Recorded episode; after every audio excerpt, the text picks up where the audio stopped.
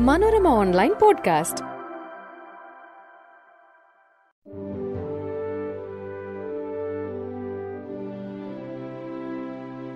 നമസ്കാരം ഞാൻ സെബിൻ പയസ്. മനോരമ ഓൺലൈൻ പോഡ്കാസ്റ്റിലേക്ക് സ്വാഗതം.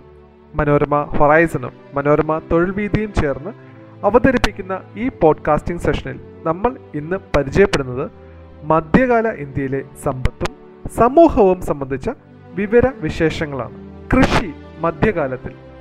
പതിനാലാം നൂറ്റാണ്ടിൽ ഇന്ത്യയിലെത്തിയ എബനു ബത്തൂത്ത എന്ന മൊറോക്കൻ സഞ്ചാരി അക്കാലത്തെ കാർഷിക പുരോഗതിയെക്കുറിച്ച് കിതാബുൽ റിഹാല എന്ന പുസ്തകത്തിൽ വിശദമാക്കുന്നുണ്ട്. അതിലെ പരാമർശങ്ങൾ ഇങ്ങനെയാണ്. വയലുകളിൽ വർഷത്തിൽ മൂന്ന് തവണ കൃഷി ഇറക്കിയിരുന്നു. നെല്ല് ഗോതമ്പ് ബാർലി കരിമ്പ് പരുത്തി എണ്ണക്കുരുക്കൾ നീലം എന്നിവയാണ് പ്രധാനമായും കൃഷി ചെയ്തിരുന്നത്. സുൽത്താനത്ത് ഭരണാധികാരിയായിരുന്ന ബാൽബൻ കൃഷി വ്യാപിപ്പിക്കുന്നതിന് വേണ്ടി ദൊബാബ് പ്രദേശം അഥവാ ഗംഗ യമുന നദികൾക്കിടയിലുള്ള പ്രദേശം കർഷകർക്ക് വീതിച്ചു കൊടുത്തു. ഫിറോസ് ഷാ തുഗ്ലക് ജലസേചനത്തിനായി കിണറുകൾ നിർമ്മിക്കുവാൻ കർഷകർക്ക് മുൻകൂർ പണം നൽകി. യമുനയിൽ നിന്ന് കൃഷിയിടങ്ങളിലേക്ക് വെള്ളം കൊണ്ടുപോകാൻ കനാലുകൾ നിർമ്മിച്ചു. ഐൻ ഇ അക്ബരി എന്ന ഗ്രന്ഥത്തിൽ അബ്ദുൽ ഫസൽ കൃഷികളെക്കുറിച്ച് വിശദീകരിക്കുന്നുണ്ട്. ഡൽഹിയിലും ബംഗാളിലും കൃഷി ചെയ്തിരുന്ന വ്യത്യസ്ത ഇനം നെല്ലുകളെപ്പറ്റി അദ്ദേഹം പറയുന്നു. ആഗ്രയിൽ മുപ്പത്തി ഒൻപത് ഇനം വിളകൾ കൃഷി ചെയ്തിരുന്നതായി പരാമർശമുണ്ട്. മുഗൾ സാമ്രാജ്യത്തിന്റെ ഭരണം രേഖപ്പെടുത്തുന്ന വിശദമായ രേഖയാണ് അക്ബറിന്റെ ഭരണം എന്നർത്ഥം വരുന്ന ഐൻ ഇ അക്ബരി. അക്ബർ ചക്രവർത്തിയുടെ ഭരണകാലത്ത് അദ്ദേഹത്തിന്റെ കോടതി ചരിത്രകാരനായ അബുൽ ഫസലാണ് പേർഷ്യൻ ഭാഷയിൽ ഈ പുസ്തകം രചിച്ചിരിക്കുന്നത്. ജലസേചനത്തിനായി പേർഷ്യൻ ചക്രം ഉപയോഗിച്ചിരുന്നു. ഇരുമ്പ് കൊഴു ഘടിപ്പിച്ച ഭാരം കുറഞ്ഞ കലപ്പയും വിത്ത് വിതയ്ക്കാനുള്ള ഡ്രിൽ എന്ന ഉപകരണവും മധ്യകാല ഇന്ത്യയിൽ ഉപയോഗത്തിൽ ഉണ്ടായിരുന്നു. തൊട്ടികൾ ഘടിപ്പിച്ച ഒരു ചക്രമാണ് പേർഷ്യൻ ചക്രം എന്ന യന്ത്രത്തിന്റെ പ്രധാന ഭാഗം. കാളകളെയോ ഒട്ടകങ്ങളെയോ ഉപയോഗിച്ചായിരുന്നു ഇവ പ്രവർത്തിപ്പിച്ചിരുന്നത്. പതിനാലാം നൂറ്റാണ്ടിലാണ് ഇന്ത്യയിൽ ചർക്ക ഉപയോഗിക്കാൻ തുടങ്ങിയത്. ചൈനയിൽ നിന്നാണ് ഇന്ത്യക്കാർ ചർക്കയുടെ സാങ്കേതിക വിദ്യ സ്വായത്തമാക്കിയത്. ചർക്കയുടെ ഉപയോഗത്തോടെ മധ്യകാല ഇന്ത്യയിലെ നൂൽ നിർമ്മാണത്തിൽ ആറു മടങ്ങ് വർധന ഉണ്ടായി.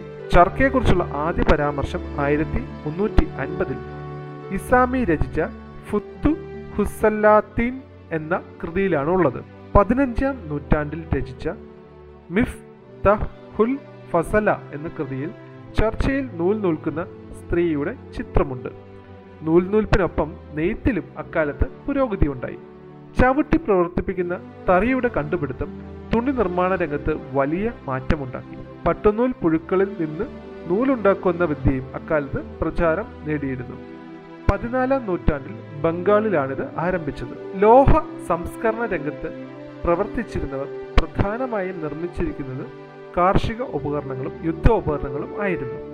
ഇരുമ്പ് കൊണ്ടുള്ള ലാടം സവാരിക്കാർക്ക് കാലുകൾ വയ്ക്കാൻ കുതിരയുടെ മുതുകത്ത് തൂക്കിയിടുന്ന ഇരുമ്പ് ചവിട്ടുപടി എന്നിവ യുദ്ധരംഗത്ത് വലിയ മാറ്റങ്ങളുണ്ടാക്കി. രാജസ്ഥാനിൽ നിന്നും ചെമ്പും ഗോൽക്കൊണ്ടയിൽ നിന്നും രത്നങ്ങളും ഖനനം ചെയ്തിരുന്നു. മധ്യകാല ഇന്ത്യയിലെ കച്ചവടം Sumatra Java China Persia Portugal Holland England France തുടങ്ങിയ രാജ്യങ്ങളുമായി ഇന്ത്യയ്ക്ക് വാണിജ്യ ബന്ധം ഉണ്ടായിരുന്നു. കരവഴിയും കടൽ വഴിയും ഇന്ത്യയ്ക്ക് വിദേശ രാജ്യങ്ങളിലുമായി കച്ചവട ബന്ധം ഉണ്ടായിരുന്നു. ലാഹോറിൽ നിന്ന് കാബൂളിലേക്കും മുൾട്ടാനിൽ നിന്ന് കാണ്ടഹാറിലേക്കുമുള്ള പാതകൾ കരവഴിയുള്ള രണ്ട് പ്രധാന വാണിജ്യ മാർഗങ്ങളായിരുന്നു. കാബൂളും കാണ്ടഹാറും ഇപ്പോൾ അഫ്ഗാനിസ്ഥാനിലും മുൾട്ടാനും ലാഹോറും ഇപ്പോൾ പാകിസ്ഥാനിലുമാണ്. കടൽ വഴിയുള്ള വാണിജ്യം തീരദേശ വാണിജ്യം എന്നും അറിയപ്പെട്ടു. കാംബെ ബ്രോച്ച് സൂറത്ത് ഗോവ നാഗപട്ടണം മസൂലിപട്ടണം കോഴിക്കോട് കൊല്ലം എന്നിവയായിരുന്നു പ്രധാന തുറമുഖങ്ങൾ.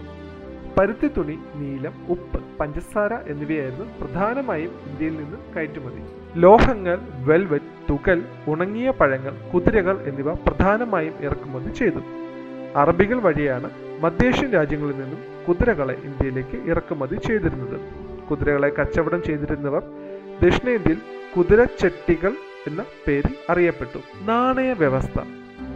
സൽത്താനത്ത് കാലത്ത് തന്നെ കാര്യക്ഷമമായ ഒരു നാണയ വ്യവസ്ഥ ഇന്ത്യയിൽ നിലനിന്നിരുന്നു.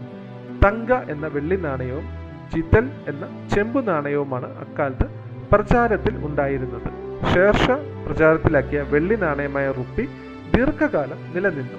അക്ബർ ചക്രവർത്തി ജലാലി എന്ന പേരിൽ വെള്ളി നാണയവും ഇലാഹി എന്ന പേരിൽ സ്വർണ നാണയവും പുറത്തിറക്കി. തപാൽ സമ്പ്രദായം. ഉല്ലൂഖ് ദാവ എന്നിങ്ങനെ രണ്ടു തരം തപാൽ സമ്പ്രദായങ്ങൾ ഇന്ത്യയിൽ നിലവിലുണ്ടായിരുന്നു. ഉലുഖ് എന്നറിയപ്പെടുന്ന സമ്പ്രദായത്തിൽ കുതിരകളെ ഉപയോഗിച്ചാണ് തപാൽ ഉരുപ്പടികൾ കൈമാറിയത്. ദാവ എന്നത് കാൽനടയായുള്ള തപാൽ സമ്പ്രദായമായിരുന്നു ഇതിൽ ഓരോ മൈൽ ദൂരത്തിലും മൂന്ന് വീതം കേന്ദ്രങ്ങൾ ഉണ്ടായിരുന്നു. ഇന്ത്യ യൂറോപ്പ് കച്ചവടം.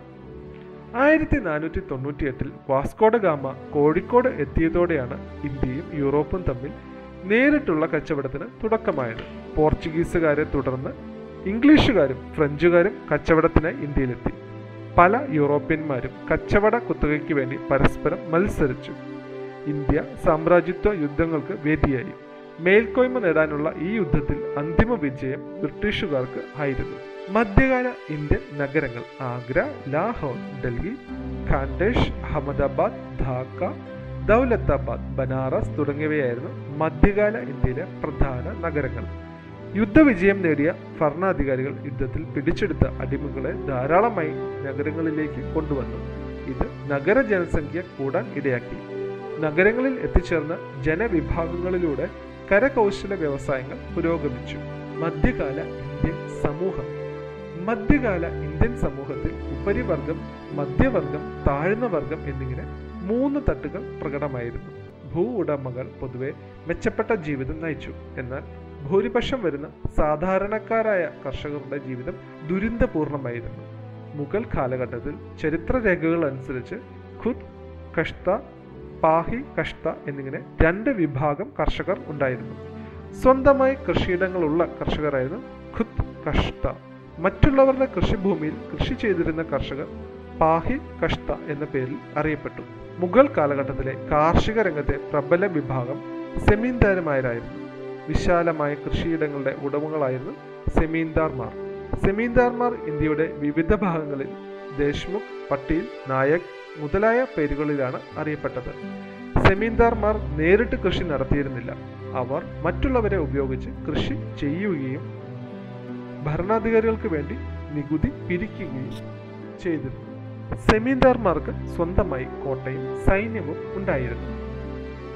അടിമ സമ്പ്രദായം. മധ്യകാല ഇന്ത്യൻ സമൂഹത്തിൽ അടിമ സമ്പ്രദായം നിലനിന്നിരുന്നതായി ചരിത്ര രേഖകളുണ്ട് പതിനാലാം നൂറ്റാണ്ടിൽ ഇന്ത്യ സന്ദർശിച്ച സഞ്ചാരി ഇബിനു ബത്തൂത്ത അന്നത്തെ ഡൽഹി ഭരണാധികാരി മുഹമ്മദ് ബിൻ തുഗ്ലക്കിന് സമ്മാനമായി നൽകാൻ കുതിരകളെയും ഒട്ടകങ്ങളെയും അടിമകളെയും വാങ്ങിയിരുന്നതായി പറയുന്നുണ്ട്.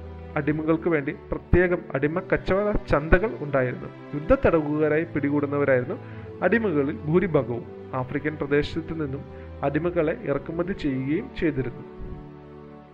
സ്ത്രീകളുടെ പദവി.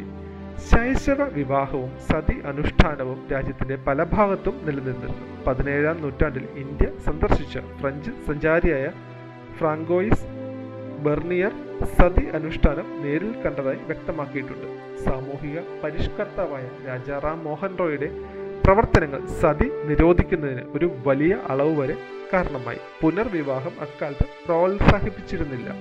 പെൺകുട്ടികൾ ചെറുപ്രായത്തിൽ വിവാഹിതരാകുന്നതിനാൽ വിദ്യാഭ്യാസം ലഭിച്ചിരുന്നില്ല. എന്നാൽ ഉന്നത രാഷ്ട്രീയ സാമൂഹിക പദവി അലങ്കരിച്ച ഒട്ടേറെ സ്ത്രീകളും അക്കാലത്ത് ഉണ്ടായിരുന്നു. സുൽത്താന റസിയയും മുഗൾ ചക്രവർത്തിയായിരുന്ന ജഹാംഗീറിന്റെ പത്നി നൂർജഹാനും ഭരണകാര്യങ്ങളിൽ കഴിവ് തെളിയിച്ച സ്ത്രീകളാണ്. ഹുമയൂണിന്റെ സഹോദരി കുൽ ബദാൻ ബീഗം ഷാജഹാന്റെ മകളായ ജഹനാര ശിവജിയുടെ മാതാവായ ജീജഭായ് എന്നിവർ വിവിധ പദവികൾ വഹിച്ചവരാണ്. ജാതി വ്യവസ്ഥ തൊഴിലിനെ അടിസ്ഥാനമാക്കിയുള്ള ജാതി വിഭജനമാണ് ഉത്തരേന്ത്യയിലും ദക്ഷിണേന്ത്യയിലും നിലനിന്നിരുന്നത്.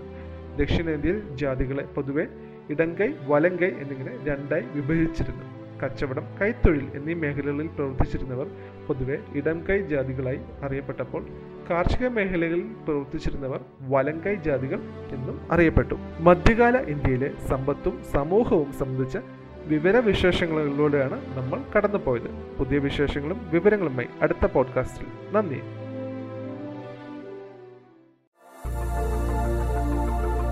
Manorama online podcast.